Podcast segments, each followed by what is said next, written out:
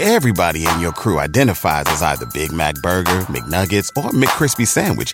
But you're the filet fish Sandwich all day. That crispy fish, that savory tartar sauce, that melty cheese, that pillowy bun. Yeah, you get it. Every time. And if you love the Filet-O-Fish, right now you can catch two of the classics you love for just $6. Limited time only. Price and participation may vary. Cannot be combined with any other offer. Single item at regular price. Ba da ba ba ba. Have you been putting off a difficult conversation or avoiding it completely?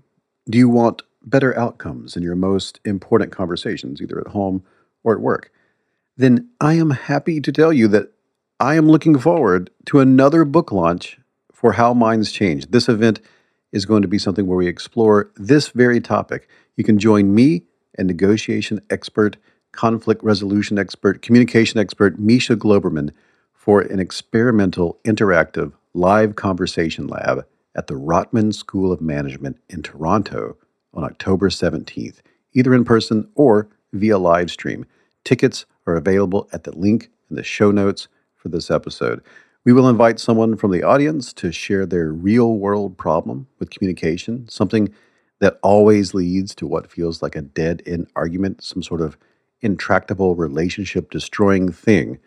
And then we will walk them through the theory and practice of how to reboot that relationship and have the conversation they wish they could have using the science covered in How Minds Change and using the practice that Misha uses in his profession. Live, live stream, Toronto, October 17th. Tickets available. This is going to be really fun. I can't wait to see you there. Yeah, another live book launch event for the book that I wrote called How Minds Change, which, by the way, is available everywhere. And I did the audiobook, and that's available everywhere. And for people who are still wondering about the audiobook being available in territories other than the United States and Canada, all that paperwork is taken care of and it should be available soon. So look for that in your audio playing product platform thing of choice very, very soon.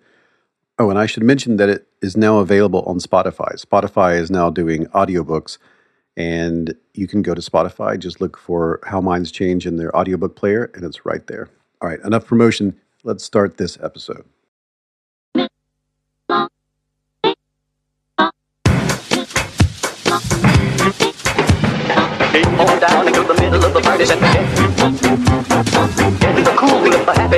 quiet. Dancing and talking about the power of the gospel. In the cool and the happy, they went quiet. Welcome to the You Are Not So Smart podcast, episode 244.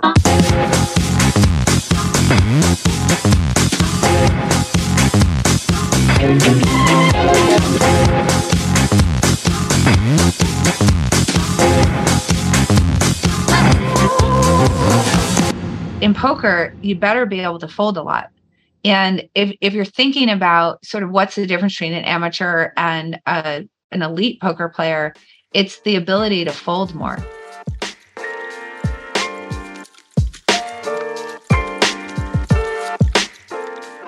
That was the voice of Annie Duke. And before I tell you who Annie Duke is, I apologize for this audio. The quality of this audio is going to be a little bit off because I'm recording this on the road. I'm in Toronto about to do a book launch for How Minds Change. I'm recording this from my room. And just two weeks before, right now, when I'm recording this audio, I sat down with the great Annie Duke to interview her about her new book, Quit The Power of Knowing When to Walk Away. I was thrilled and honored and humbled to get a chance to do this event with Annie. We now share a publisher and an editor and a whole team of people at Portfolio who support us and help us write books and do other things. And this event was one of those things, a live Q&A for people who pre-ordered Quit, her new book about how to develop a very particular skill, which is how to get better at knowing when to flip between grit and quit, as she puts it. How to know which goals and plans and current endeavors and relationships and businesses and so on are worth sticking to and which are not, and when that can change mid project, mid endeavor, mid relationship, and so on. I asked Annie if it would be okay to play the audio from our event, and she said, yeah. And so here we are. And before we start, I should mention not only do we share a lot of help in book world. I'm also part of the Alliance for Decision Education, a nonprofit Annie co-funded whose mission is to improve lives by empowering students through education programs in things like critical thinking and decision skills. Also, who is Annie Duke? She is a former professional poker player who won the 2004 World Series of Poker Tournament of Champions, and she's the author of Thinking in Bets and How to Decide. And this is our conversation about her new book, Quit The Power of Knowing When to Walk Away.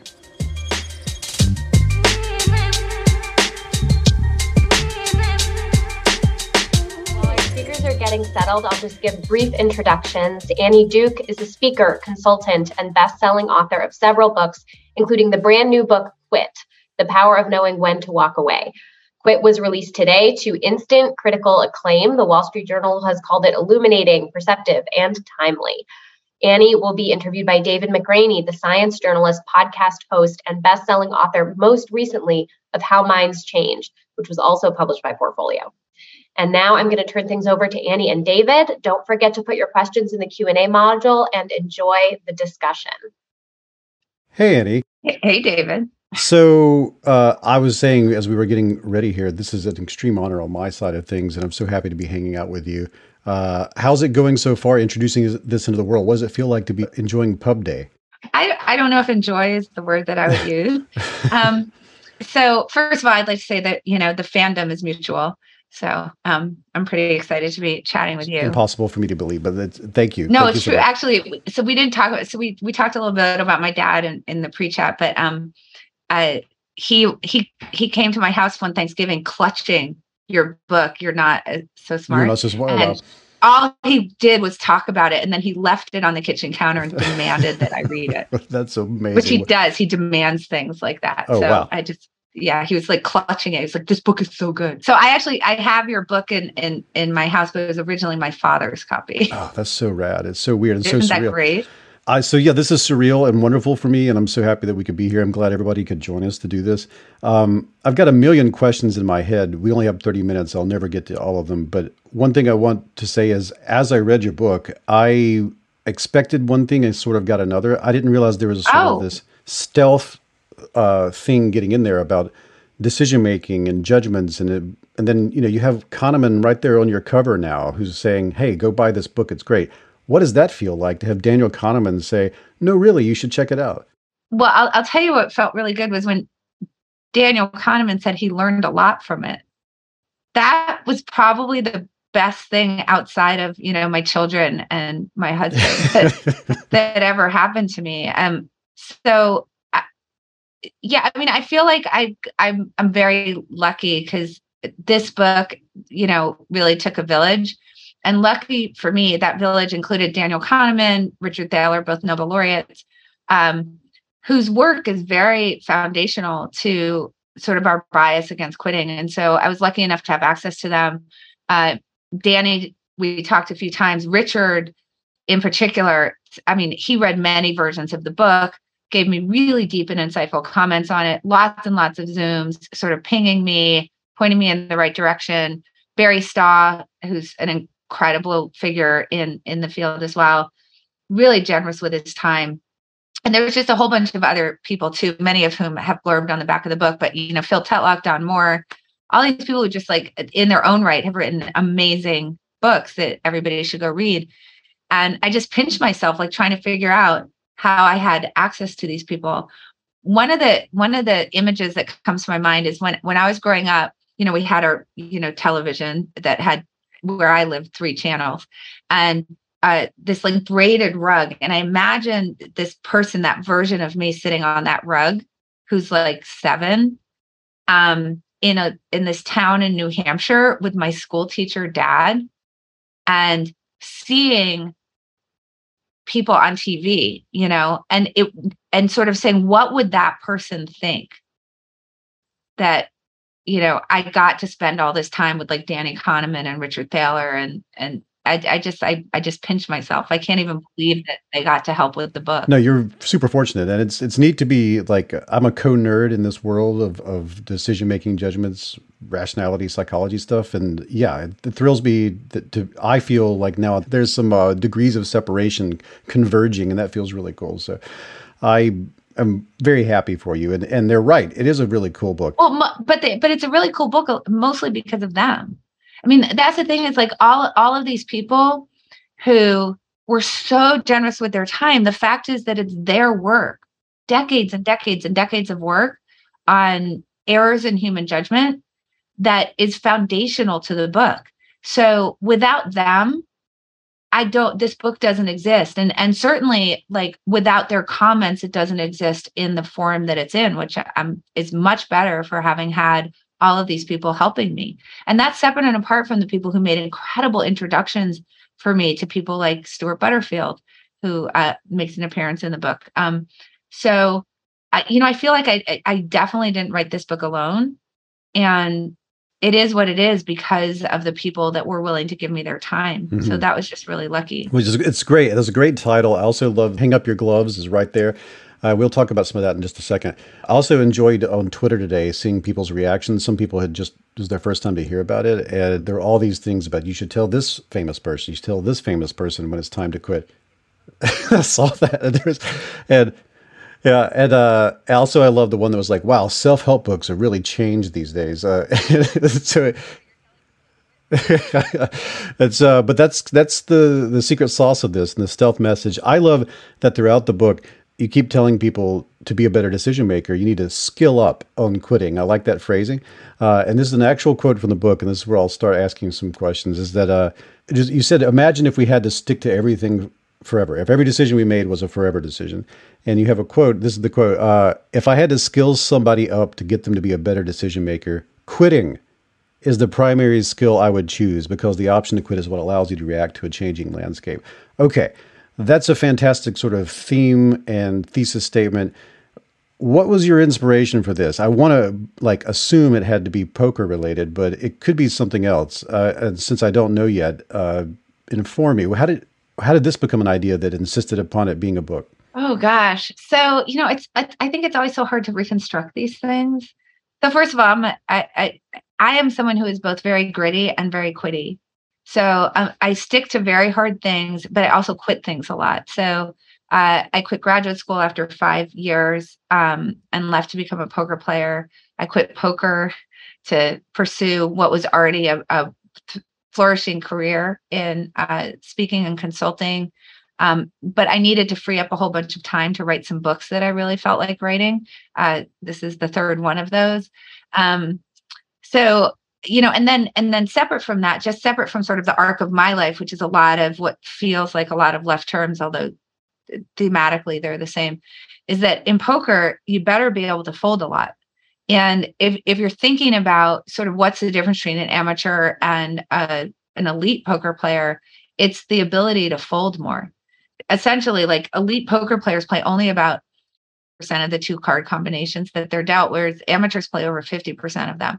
And that's just like to start the hand. That doesn't have to do with like they're better at folding in the middle of hands, they're better at figuring out when they should get up from games because they really recognize something that's incredibly important is that if you continue to play a hand that isn't worthwhile anymore, that's money that you can't use on a hand that is. And that is a way to go broke. So this becomes something that poker players talk talk and think about like really deeply trying to get better at this particular skill of quitting.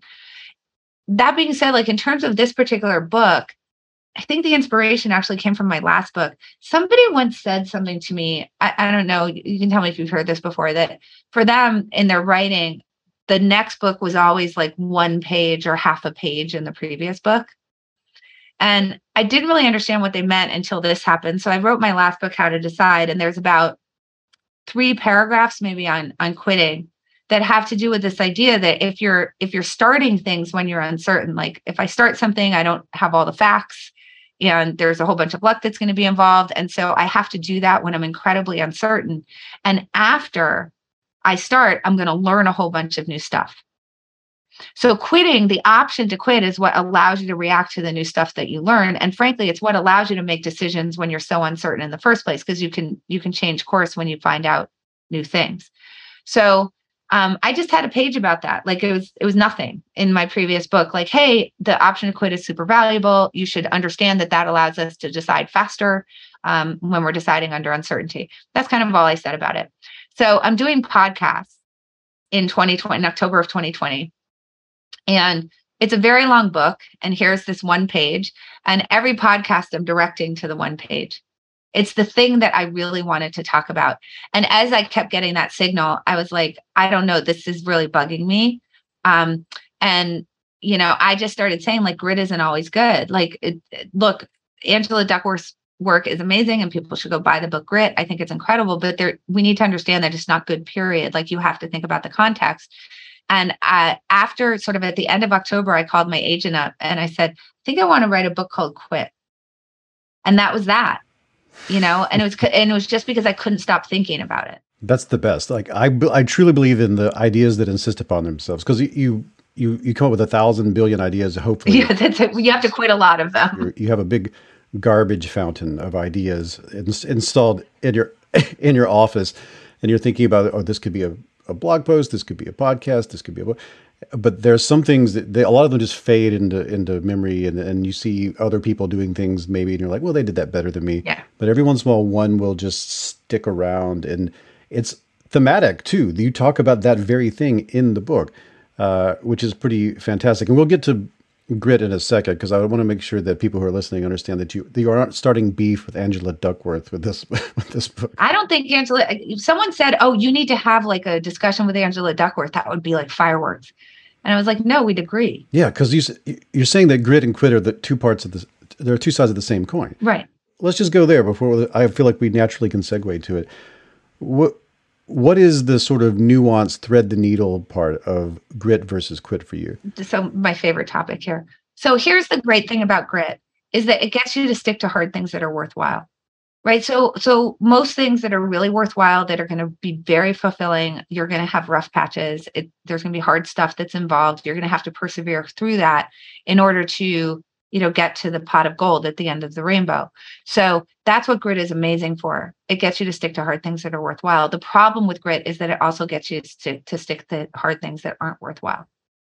So here's the thing about angela duckworth is she's saying grit the ability to be able to power t- through hard things is really really important because otherwise you'll give up on worthwhile stuff.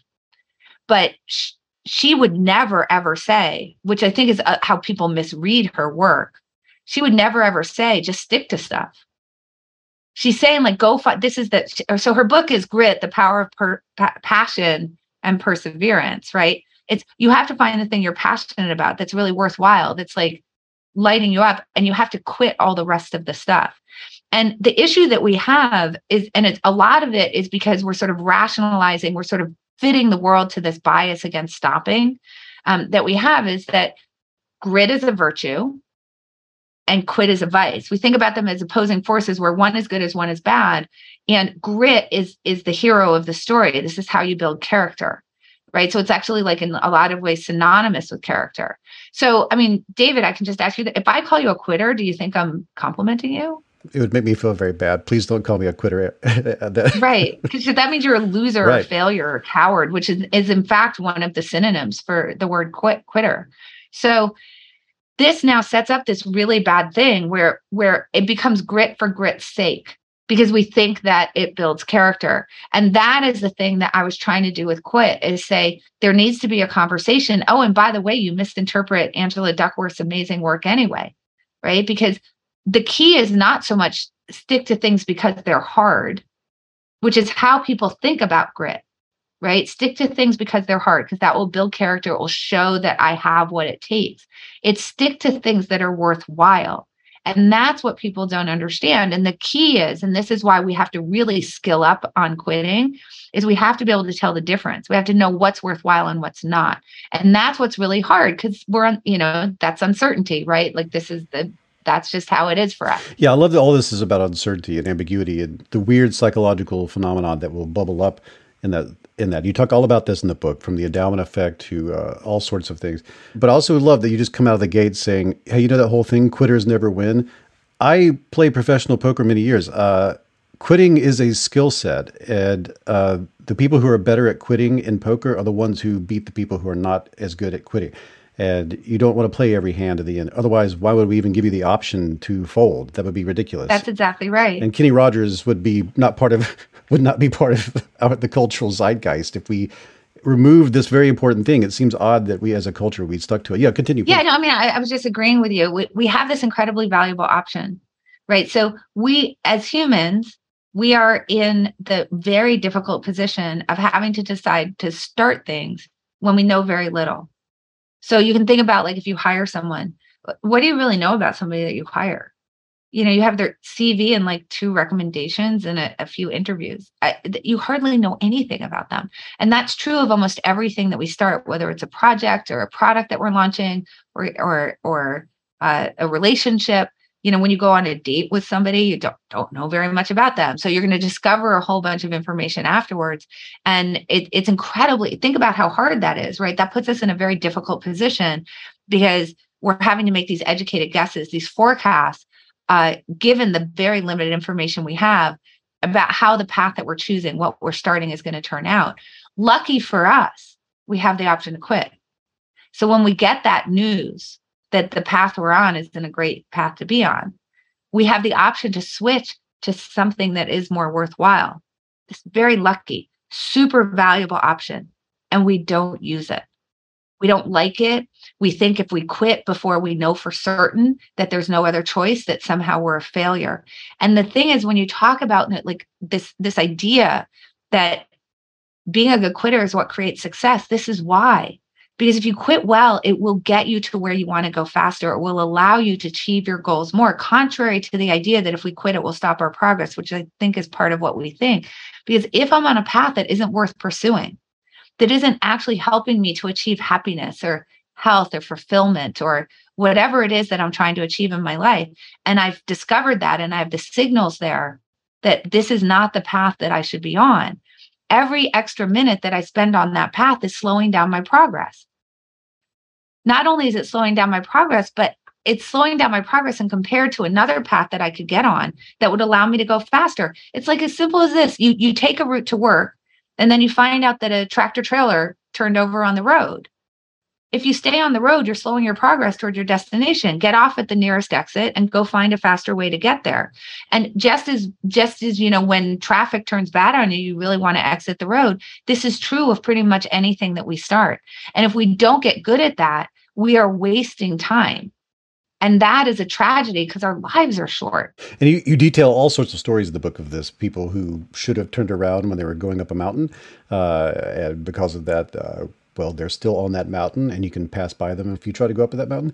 You talk about all sorts of business decisions that were strange and unusual because people got bit by the sunk cost fallacy and couldn't get out of it.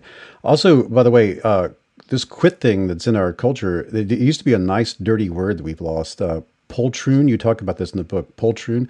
If you could you briefly say what happened when somebody was called a poltroon to their to, and it got back to them because of that used to be a really terrible thing you would call somebody. Yeah, so poltroon basically means quitter. Mm-hmm. And if you called somebody a poltroon, it was grounds for a duel. and so my understanding is Andrew Jackson got called a poltroon poltroon, challenged someone to a duel, killed them, and then got elected president. That's right. Because everybody was like, well, yeah, of course. Like, he yeah. called you a poltroon. Like, you had every right to shoot the guy. Yeah, don't call me a quitter. Like, come on. No. Uh, like, I'll show you. That, what... It was literally grounds for, like, I'm now going to shoot you. And then everybody agrees with me. So there you go. Yeah, and I think about the other dude in the duel. He could have backed out, but he didn't want to be seen as a quitter either, and the no, whole right. thing spiraled out. there's a, there's something that I, I, saw a lot in the book of this. Uh, you know, I'm a huge fan of survivorship bias, or just a nerd about it, and. Uh, it's that thing where you feel like, well, the people I respect in, in whatever world that you're in that you aspire to, they're the ones who never quit. They never quit in the face. They stuck with it. They stuck in the face of, of adversity. But am I wrong in assuming like you just don't see all the things they quit at and that they they they use the techniques you're talking about in the book to find the path to the thing that was the better option It's just that part of the story because we have such this weirdness about the idea of failure and quitting. We just redact that from the story and we only tell you about that one thing that worked out for them. Am I sort of in the right space there? Yeah, so there's you are. There there's two issues with those stories. The first is just straight up survivorship bias, right? Which you're referring to, which is uh, we only hear about the people who stuck to it. We don't hear about the people who stuck to it and didn't get anywhere, which is most of them. right. So, and then what happens is that we we think that what works in retrospect will always also work prospectively. So the fact is that in order to have succeeded at something, you will have had to stick to it. That's Angela Duckworth's point, which is a completely true and valid point. The problem is that that doesn't mean that if you stick to things, you'll succeed, despite whatever aphorisms we have that say that that's true. Um, and so that's that's part of the problem right there. But then the other issue is what you said is that we have some sort of idea that these people just stuck with their first idea and like everybody told them no and they just kept going and then all of a sudden they were successful. But um, just so people know, like for example, we think about startup founders is, you know, the Mark Zuckerbergs, like founding something at the age of 19 and quitting school and kind of sticking with that forever. But the average age of a successful founder on the day uh, at the, the age when they found the company is actually in their 40s because these people have failed a lot. They've done a whole bunch of stuff. They've tried stuff. It hasn't worked. They haven't achieved product market fit, can't acquire customers, whatever, and they quit it. And so it's the serial entrepreneurs that end up being really successful because uh, they tried a bunch of stuff and then they found the thing that was worth sticking to um, to be able to see you know where they saw what other people didn't see. And i think that this is something that's incredibly important to understand is that it's not so much that uh, we need to get good at, good at quitting because it doesn't make sense that if you just stick to things you'll succeed. It's that it's a prerequisite because in order to find the thing that's worth sticking to you have to do a lot of exploration which means you're going to explore a whole bunch of stuff that you know ends up in the trash pile of ideas. And those are all things that you've quit.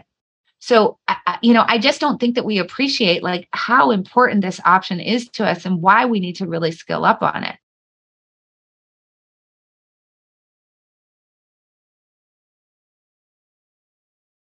it And now we take a break from our program for a word from our sponsors. This show is sponsored by BetterHelp, and I'm very proud to have BetterHelp as a sponsor. I was using BetterHelp before they became a sponsor, and I was very excited to learn that they wanted to sponsor this program. I have recommended BetterHelp to people. I know people right now who I've recently onboarded. I had a friend who had a really difficult medical event and was experiencing a completely new range of anxieties and feelings and concerns. And I recommended therapy. I'd never gone to therapy before. And this helped. Now, a lot of us spend our lives wishing we had more time. And the question is time for what? If our time was unlimited, how would you use it? And the best way to squeeze that special thing into your schedule is to know what is that special thing? What is important to you? What is that thing that deserves to take that slot, that precious time? How do you make that a priority? Therapy can help you find what matters to you so you can do more of it. If you're thinking of starting therapy, I really recommend giving BetterHelp a try. It's entirely online. It's designed to be convenient, flexible, suited to your schedule. Just fill out a brief questionnaire and you will get matched with a licensed therapist and you can switch therapists at any time for no additional charge. You can do that several times and really lock in with a therapist that is able to generate with you that dynamic that's so important. I believe you should be in therapy. I believe everyone should be in therapy for a period of time at least in their lives to sort this out. What's important to you? How do you make it work? And you can learn to make time for what makes you happy with BetterHelp. Visit betterhelp.com slash Y-A-N-S-S today to get 10% off your first month. That's betterhelp.com slash Y-A-N-S-S. So you want to make better decisions and you have a business. You have a business and you want to make better decisions in that business, you need some sort of key performance indicators, a system for measuring what you're up to, what you're doing, measurable values that demonstrate how effectively your company is achieving your key business objectives. That's a KPI. And I have a recommendation for you. It's called NetSuite. You should be using NetSuite. Here's here's why. So your business gets to a certain size and the cracks start to emerge. Every business that's doing well, even if it's just starting to kind of do well, it'll start to form some fissures here and there.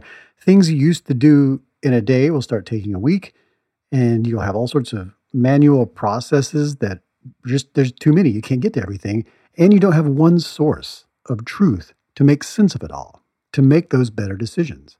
If that's you, you should know about three numbers.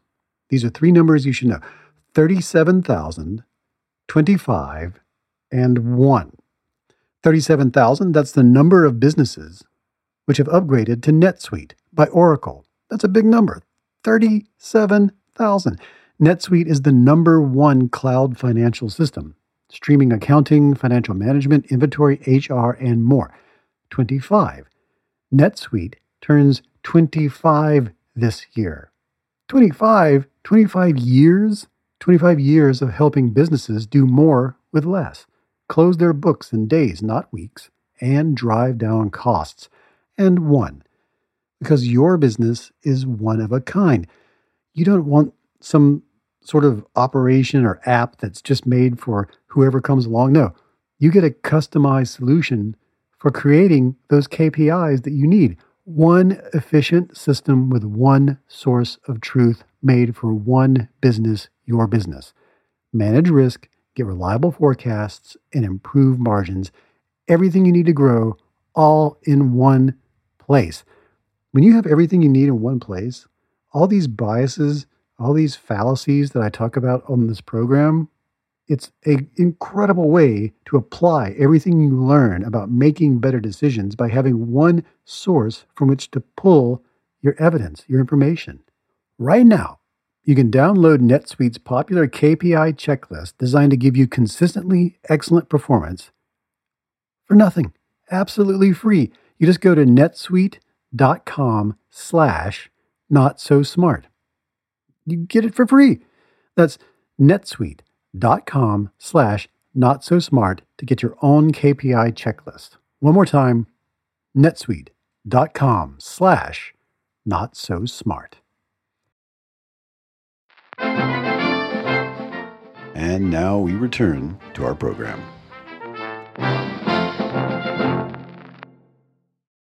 What I like about all this book is that you could focus on poker, you could focus on mountain climbing, whatever, but the idea is that these are psychological phenomena that emerge from any human brain because this is how cognition works. And that's why the Kahneman Tversky stuff is so great is that once you're in it, use that phrase a couple times, it's really hard to make the good decision. And some of the advice you give is about things you can do before you're in it to create sort of measures of when you ought to be quitting. And uh, I won't give that away. Buy the book, people. Those are the bullet points you need to get to. I want to talk about some of the things that happen when you are in it that you're tr- that you're talking about dealing with. Uh, we don't have a whole lot of a time for that, but I want to try to get to in. One is just uh, the fact that you use Katamari Damacy as a, as a metaphor oh thrilled God, me to no end. Uh, what did you use? I'm not going to give it away. How wh- how and why did you use that? And uh, if you could tell people what that even is, uh, I got I loved it. Okay, this is a game that my daughter was obsessed with. I used to watch her play this game and it never occurred to me at the time when like she was obsessed with this game that I would then be able to use it for something. So Katamari Katamari is a game where the the premise is that a king got drunk um, and destroyed a whole bunch of stars and planets. So we kind of wiped those out. And his son, the prince, now needs to create new stars and planets. And he gives him a katamari, which is Japanese for clump, a little tiny clump that he's now going to roll around stuff. And any if you if the clump runs into something that's bigger than it, it it sort of falls apart and becomes small again. But if it runs, if it goes over something that's smaller than it, it grows. Okay, so in the beginning, you can only pick up like a thumbtack. But if you do this well, you're then picking up cats and cows and houses and trees. And as one critic put it, then you're ripping bloody rainbows out of the ground, right? As you grow, and then it once it gets big enough, it replaces a star. So the thing that the the reason why I talked about that, I mean, it's separate and apart from it thrilled me that I I was like, oh, the, my daughter's obsession, I can actually use this, is that a lot of the problems that we have with quitting um, are things that build on themselves. So they grow like the Katamari. They start off as just a little bit of friction against quitting. And then as we don't quit, because of that little bit of friction, it, there becomes more friction and more friction and more friction and more friction that keeps stopping us from quitting. So let's take something like the sunk cost fallacy. And I think that we can get to it here.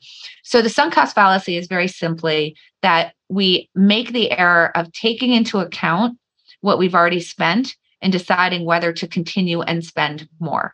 So, in the simplest sense, you buy a stock at 50, it's now trading at 40, you're $10 down. Do you now continue to hold it, which is the same as buying? So, if you continue to hold it, that's saying that if I were to approach this as a fresh decision today, I would be willing to buy this stock. And what the sunk cost fallacy shows is that in situations where you would not buy that stock today, you will continue to hold it because you are down $10. Now, that's a really huge mistake. And part of it is that we think about waste as a backward looking problem, but I don't want to waste that time. Or like with a job, I don't want to waste the the the time and effort and all the training that I put into this thing. If I quit, I'll have wasted that. But the issue is that for, waste is really a forward looking problem should I put the next dollar, the next bit of time, or the next bit of effort into something? And that's really the question. And we shouldn't waste more going forward because we're worried about losing what's already lost.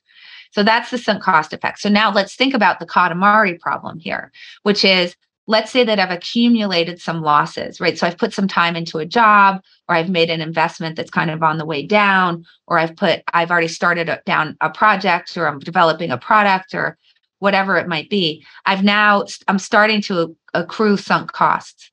So now i come to some decision about whether i want to quit. I take those sunk costs into account.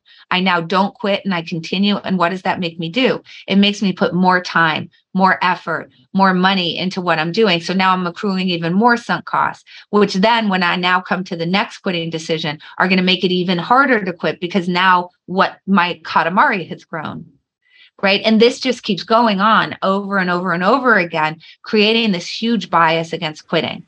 So thank you, Maud, my mm-hmm. oldest daughter, for obsessively playing that game so much. Where I just said, What is this game? I don't understand why she's so, so obsessed with it. But it ended up being used to good purpose. I love it. And, and for everyone uh, listening, the uh, Richard Thaler, who did a lot of the landmark work that produced this word, this phrase, the sunk cost fallacy, and helped uh, create the research that has lasted to this day. Uh, helped you with the material, like it's it's you got it firsthand. That's pretty incredible. Yeah. So one one of the things that he talks about that I think he really pushed me on um, to get into the book was so obviously like I'm familiar with his th- this paper in 1980 that uh, is so seminal, where he identifies the sunk cost fallacy for the first time as a general phenomenon. Um, as he puts it, uh, economists used to use it as a dismiss, right? So economists used to try to say that everybody's rational, and then someone would bring up a is you know a question of like well this person doesn't seem to be rational and they'd say oh that's just sunk cost as if it was nothing. And he was the first person who said this isn't just nothing. It's not an exception. This is really a rule of human behavior. He also identifies the endowment effect in that paper. I mean this so these things you know i talked to him about but i i you know well researched already knew. The thing that he really pushed me on was to sort of bring these things together into this umbrella concept that has to do with mental accounting. So you can think about, you know, we have ledger sheets, right? Like you buy a bunch of stocks and you have some some you know P&L that's associated with each of those stocks. Well, what he talks about is that when we start something, we open up a mental account for it. So that's true whether we buy a stock or we start a job or we start a relationship or we start a project, whatever it might be. We now have a mental account open for that. And we, as we sort of move along in that, we can start to accrue losses in that mental account. Right. And to be clear, that could be like we, we've actually lost. Like I bought the stock at 50 and now it's trading at 40. But these losses that we're accruing are a cognitive phenomenon. So what that means is like if I buy a stock at 50 and it goes to 75 and goes back down to 60, in my mental account, I'm in the losses. Even though, like on my ledger, I made $10, that's not the way I experience it because I was at 75. If I run 13 miles of a marathon, like objectively, I'm I've I'm 13 miles richer than I used to be, but cognitively, I'm 13.2 miles in the losses compared to that ultimate goal. So he talks about this phenomenon of these mental accounts being in the losses. And he just makes the point, and this relates obviously to sunk costs, that we don't like to close mental accounts in the losses. It's just as simple as that. Because, and this goes back to work that Kahneman and Tversky did, as long as you keep the gamble on, in other words, as long as the account is still open, maybe things will go your way and you can wipe those losses off the books right? Maybe it can all be worth your time. And so we want to keep the account open so that we don't have to take those losses. And this becomes like thematically a really huge issue in our bias against quitting particularly because again it's a cognitive phenomenon. It's the way that we're processing the world that determines whether we think we're in the losses or not and whether we're going to have to take that and sort of take that from like a loss on the books into a realized loss. And we're going to go do the Q&A in a second, but I want people to know what we're talking about right here. Uh, some of these books can be just descriptions of things that you should know about. Your book has things you should do to avoid the bad outcomes that come from all of these biases and weird cognitive effects that are science backed. I didn't make them up that are sides backed. They're not just things you wrote on a notepad and said that'd be fun to put in the book, and uh, th- weird things like quit coaches and things like that. But also very practical things that I was like, oh, this is fun to read, and I can't get wait to talk to Annie about this. But then I was like, oh wait, no, I got life advice from this that I'm going to use for forever. So thank you. Oh, thank you. It's it's really good. It's a fantastic book. I hope you hope everyone gets it. If you do get it, tell everybody else to get it. So for the sake of uh, you know, people are here because they want to ask questions and get a chance to hang out with you. I uh, have been directed to click on these buttons here. One of them is Q and A. Uh, okay. If you want to look at it with me, we can answer some of these. I'm going to start with number one, just because number one you got it in there first. Anonymous attendee. What decisions do you not make as well as you should given your research? This is just directed direct uh, right at you. Okay, yeah, that's an easy one to answer. All of them. Um, and I'm not being facetious. So here, here's the thing about human decision making is we're, you know, there's all sorts of errors that we make. I mean, if you read anything like Thinking Fast and Slow, for example, Dave, David's books, um, we're just riddled with error. And and the question is like, are we doing better than we otherwise would have? So just as an example of like one of the things that I recommend is if we're really bad at the decision when we're facing it down, like it's hard to eat healthy when there's an open box of chocolates in front of you.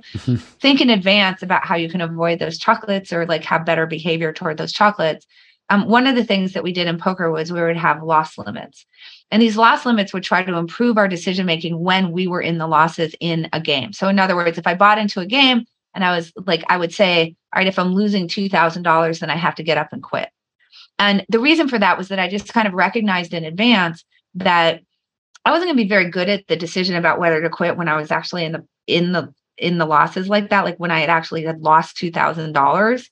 And it was that moment where I was going to have to decide to get up from the table and actually put that, write that in a notebook was going to feel really bad to me. And if I knew that I was going to be a bad decision maker at that moment, then I was going to decide in advance. And so I would set this loss limit. So here's the thing that made me better but that didn't mean that I always got up when I hit my loss limit, but I was just more likely to do it. And in the long run, as you sort of get a little bit better at these things because you're putting in these these strategies, it really pays off in the long run. So the answer is I don't think I make any decisions as well as I should given what my research is because I'm not objective and none of us are. We're all living in our own perspective, just trying to get better at this stuff. I'm going to go to the bottom of the list because those people almost never get their things answered. Uh, Aaron Pengilnian, you have an interesting thing here. We're trying to start beef, apparently, uh, Annie, with lots of people.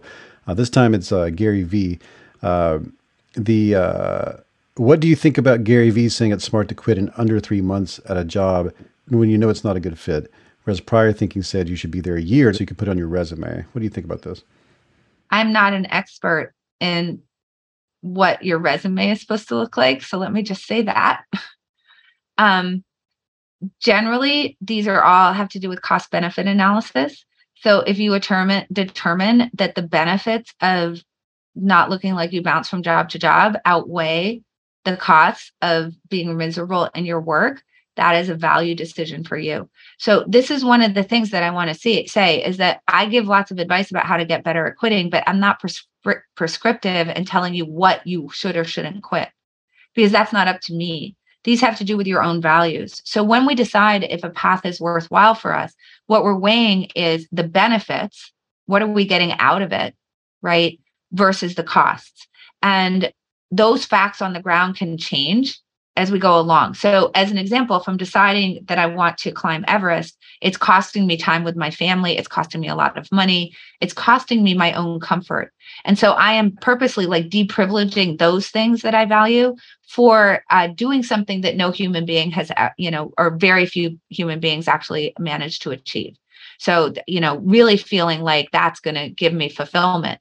Now, there's lots of people who don't think that the benefits of making it to the summit are worth those costs but then there are people who do and that's totally fine. As long as you include in that but if the conditions change then i will react to it.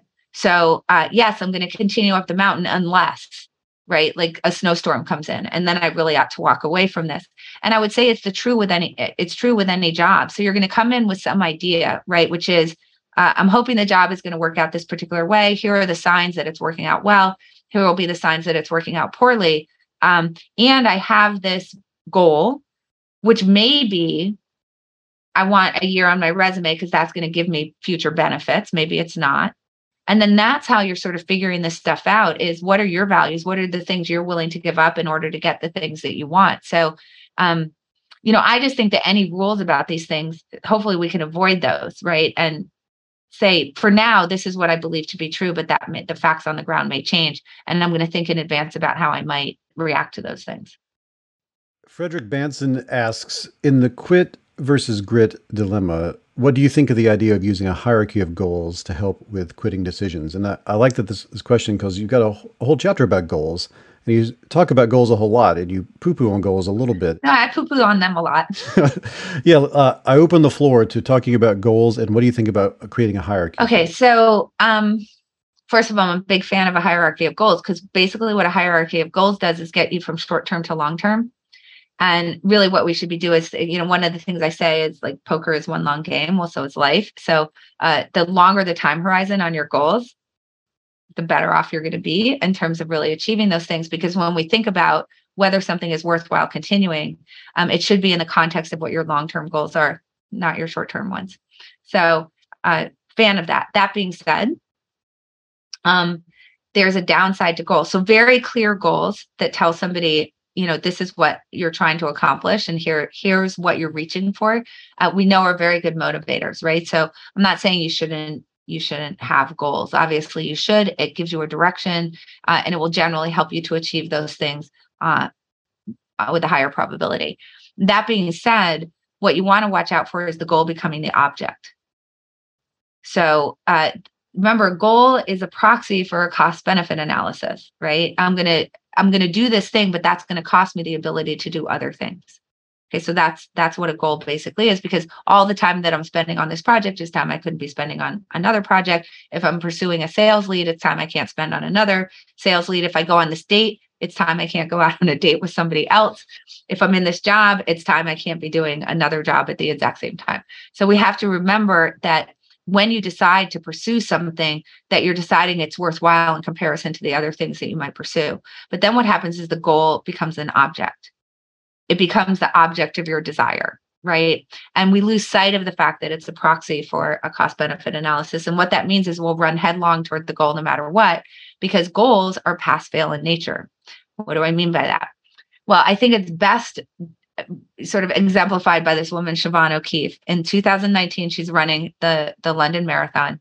On mile four her leg really starts to hurt. On mile eight she snaps her fibula bone. She literally broke her leg now, I assume we all share the intuition. Well, if I were running a marathon and I broke my leg on mile eight, I would stop. Um, and why would you stop? Because you're costing yourself the ability to run in the future.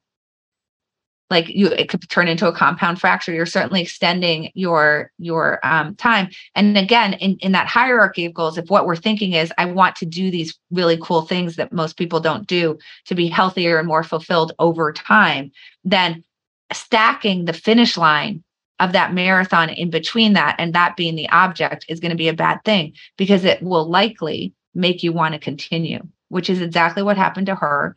She kept going toward the finish line and, in fact, finished the race. Unless you think that she's unusual, three other people in the same race did the same thing. And if you just Google like people finishing with broken bones and marathons, you're going to see like tons and tons and tons of Google hits come up. Why? Because there's a finish line that's a fixed object and we grade goals as pass fail. If I run 20 miles of a marathon, I have failed. I didn't succeed in running 20 miles. I failed in reaching 26. If I get to 300 feet from the summit of Everest, I failed. So this is the problem with goals is that they are fixed, they become a proxy, and then we grade them pass fail. And then what that means is that once we're concentrated, like at all costs on, on getting to that goal, we lose sight of all the other things we could do with that time which is clearly what happened to Siobhan O'Keefe, right? Like she lost sight of all the races she wasn't going to be able to run because of what had happened to her to her leg. So my whole thing is first of all, make sure your goals are long term, which has to do with goal stacking, right? Like how are we thinking about a hierarchy of goals? Make sure you're concentrating on the long thing, uh, but also make sure that you have unlesses attached to your goal. I'm going to run the race unless I break my leg. I'm going to play in this poker game unless I'm losing two thousand dollars I'm going to stay in this job unless leadership turns out to be toxic. And I find myself taking sick days because I don't want to go to work. Right. I mean, that that's the thing that we need to to stop is the goal itself from becoming the object of our desire. I love it. It's such an opportunity to put your values at play yeah. uh, ahead of yeah. time before you're in the middle of something and you're doing silly algorithmic stuff that brains do. The goal question, I like how that intuited something that you already addressed in the book. This one does something as well that intuits something that's in the book. My favorite part of the book, actually. How do you separate your identity? This is from Vanessa Pant. How do you separate your identity from whatever you are quitting if you invested a big portion of your life yeah. on that identity? This is a great question. Oh, gosh. So, yeah, there's a chapter called Identity and Other Impediments. Uh, and it really has to do with this issue, which is, or actually, it's a section that's called that with a chapter said, which is the hardest thing to quit is who you are. So this is a really big problem that we have is that the things we do and the things we believe become part of our identity. And particularly when that's the case, it becomes very, very hard for us to walk away from things. And, you know, I think that we all share the intuition that when the world tells us something that we believe isn't true, it tells us that the path we're on is not one we should be following, that we will obviously pay attention to the world. If we're running a marathon and we break our leg, we're not going to keep going. If we're climbing Everest and a snowstorm rolls in, we'll stop. And decades and decades of research shows us that we do not do that. And we particularly don't do that when it's a question of identity. So, just a quick story about this so that we can see like really what the cost to us of this is. Um, so most people are familiar with Sears, which is a retail company uh, that had stores where you would go buy things. I think most people also know it went bankrupt. So uh, in the late 1800s, it was founded as a catalog company, the Book of Bargains, 512 pages. Um, around the 1930s, uh, when people started driving cars, uh, they started figuring out that the catalogs weren't quite as valuable because people were mo- more mobile. And so they started opening up retail locations, which is the way that I remember Sears. By 19 the 1950s, Sears represented 1% of the um, US gross national product. I mean, it was a behemoth, like crazy store. Now, what happens is that sort of 60s and 70s, the Walmarts and the Kmarts come along and they start squeezing Sears from the bottom. And then also, like Nordstrom's and some higher end stores start squeezing them from the top. And they just find their place in the retail space to be narrower and narrower. By the 90s, they're no longer the number one retailer. Uh, and then they go bankrupt. And so everybody remembers that story about Sears. What people probably don't know though is that Sears was also a financial services company. Um, really mainly they had credit that they gave to their customers but the main start of this journey is that when they opened those retail stores to accommodate cars that someone had a very good idea which is well people need insurance for those cars. So why don't we start to offer insurance in our stores to them? And they founded a company called allstate insurance. So Allstate comes to be the the largest insurer of personal liability. Um, uh, in the U.S. In the uh, 70s, they acquire a company called Dean Witter, which is a very big stock brokerage. Um, they also create something called the Discover Card. Maybe you've heard of it. And they acquire a company called Coldwell Banker. So the combined assets of those, it's hard to say because um, Dean Witter doesn't exist anymore, but uh, Morgan Stanley eventually acquired it and uh, it represented 40% of Morgan Stanley's worth at the time. So let's just call that lots of money. Um, but at the at the time that I was writing the book, Allstate's market cap was $40 billion alone. Okay, so we're talking about billions and billions of dollars worth of net worth. So so now the question is why are they broke? I mean, I assume that's the question, right, David? Like, hold on a second. They owned Allstate Insurance. That's weird. Why are they broke? They had Discover Card. Why are they broke? And the answer is that as they started to get pushed out and it gets to be the 90s where they're no longer the number one retailer, uh, the shareholders are demanding action. They've got these assets, the retail business that are failing. They've got these other assets, the final financial services businesses that are just absolutely booming. And it goes to the board. What are we going to do about this company and these retail locations? And they say, we're going to get back to our retailing roots. So they sell off all the financial services assets in order to save the retail business. Why? Because they were a mm-hmm. retailer. We're Sears. We're Sears. Every mall, it's in every mall. People know us. Yeah. Nobody even knows. Nobody knows that they that they had Allstate. So they sell off all that stuff and go broke. Now, this is what you're doing every single day of your life when you have beliefs that are part of your identity, you're selling all your stuff off that's good um, particularly when facts start to come in conflict with that identity that you're holding. And in particular, we have to be really careful when that identity is staking out ground that is uh, is non-consensus. You can kind of think about it this way. So, David, I assume at one point in your life you believed that Pluto was a planet. I did. but so did everybody else. So there's nothing there, you're not staking your identity on your beliefs around Pluto because it's something that everybody believes, right? So when you now find out when some scientist comes along and says, "Oh, by the way, Pluto's not a planet anymore," you're you're not saying, "No, I reject you."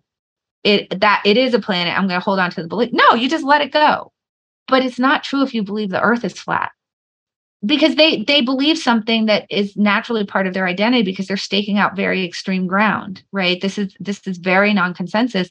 So when the facts come into conflict with that they reject it. They reject the facts and they cling to their beliefs. And this is true also for people who are like really financially motivated not to do this. So they had uh, Katy Milkman and john Beshears did a study on stock analysts and who were just making earnings projections for companies. And when they made projections that were consensus projections and the earnings came in and conflicted with their conflict uh, conflicted with their forecast rather they updated their forecast.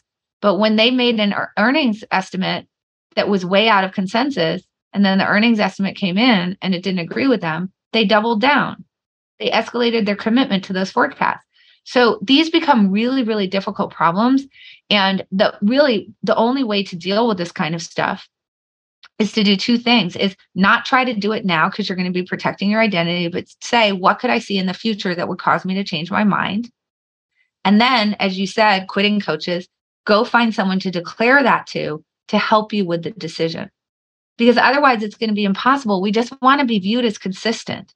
We want our identities to be consistent. yeah trust trustworthy members of the groups to which we owe allegiance. That is exactly right. We want to be considered trustworthy and consistent and those factors are way more motivating than whatever math yeah. you've worked out on your ledger. That's that's social primate stuff. It's strong. That's exactly right. So don't try to do it today. You have to look into the future and say, what could I see in the future that would tell me that this belief that I hold is not true?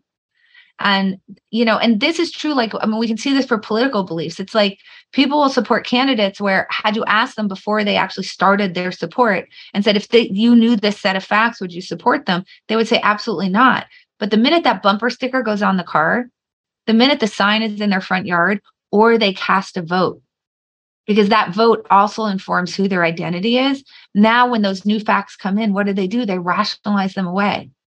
They say, oh, no, but the other stuff they do is great, or the other guy is worse, or, you know, all of this, these ways that we can reject the facts. And so you have to be really conscious of that for yourself and start setting out Like, what could I see in the future that would make me drop my support, as an example? We're going to uh, wrap this up in three minutes. So, who do you hope is the person who picks this book up, and what do you hope they get out of it? Like, what is who is the audience that you hope this goes to? Like, some people write books and they think, you know, this this is a business book, or some people think this is a book for uh, people in tech world, and um, there's a lot of uh, there were some NFT questions in the chat about people who are like, I, I didn't know when to quit or when not to quit. What are you thinking? Yeah, who do I? So here's the thing: like all of my books, obviously, are, are sort of generally more a little bit business books. Um, but I'll tell you, with this book, um, I, you know, when I was writing it, I did do a couple of, uh, just a handful, like maybe two or three podcasts where I was sort of road testing you know, which I'm sure you do as well, David, mm-hmm. um, where you're kind of trying out some of the ideas. And I was I was on Maya Shankar's podcast, A Slight Change of Plans, which is wonderful. Everybody should be a subscriber of that podcast. Oh, love Maya. And I was talking about this, and someone wrote into me and said, you know, I I just always thought like in order to have character and you have to be gritty, that this is a really important quality for you to develop in yourself. And I heard your podcast and I just want to thank you because I was in a job that was a really toxic situation. And I felt like I couldn't quit because it would have been a failure of my character. And I quit today. And I'm so thankful and I'm really happy. And that's who the book is for. I mean, to be quite honest, like I'm sort of tearing up. Like the thought that something that I wrote allowed someone to see that you don't just have to stick to things, that that's not what it's about. Like it, that in itself is not good that sticking to things that are worthwhile is good. But if it's not, like your life is too short, like free yourself up from these situations that you're in and see that it doesn't mean that you're a failure. It means that you're a success. I mean, like, really, like, I'm just sort of. It means you're a human being. Yeah. Yeah. You know, and that she wrote that to me. Like, it was just, it was so amazing to get that note. And it's like, that's who I wrote the book for. That's it. Annie, Thank you so much for this. This has been an absolute pleasure. Thank you so much for writing this book. Thank you so much for being here. Thanks, thank you, thank you to to everyone else who came here. Thank you, and thank, thank you, you for everyone for pre-ordering. I'm so grateful to everybody for supporting my work, reading my work. You know, we authors, we send stuff out in the world and cross our fingers that people will want to read what we've written and um, none of this happens without all of you so i'm i just want to sh- shout out some like incredible gratitude to everybody who came to listen to me and david chat with each other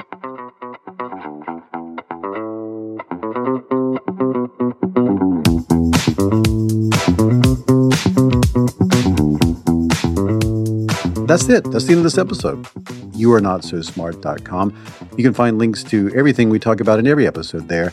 And you can also support this whole operation, help make it better, help pay for transcription and other features by going to patreon.com slash you are not so smart. Pitching in at any amount gets you the show ad free, but the higher amounts get you posters, t shirts, signed books, and other stuff. The opening music is Clash by Caravan Palace, and the easiest way to support this show is to just tell everybody about it. When there's an episode that really sticks with you, that gives you some value, tell people about it. And you can follow me at David McRaney on Twitter, follow the show at Not Smart Blog, and you can check in in about two weeks for a fresh new episode.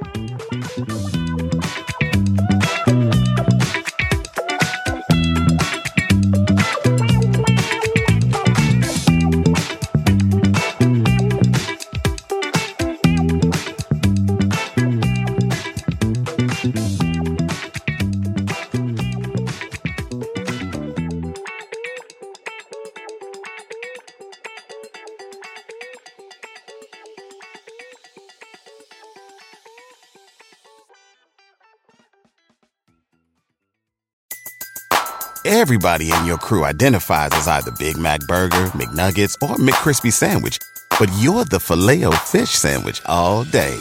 That crispy fish, that savory tartar sauce, that melty cheese, that pillowy bun. Yeah, you get it. Every time. And if you love the Filet-O-Fish, right now you can catch two of the classics you love for just $6. Limited time only. Price and participation may vary. Cannot be combined with any other offer. Single item at regular price. Ba da ba ba ba.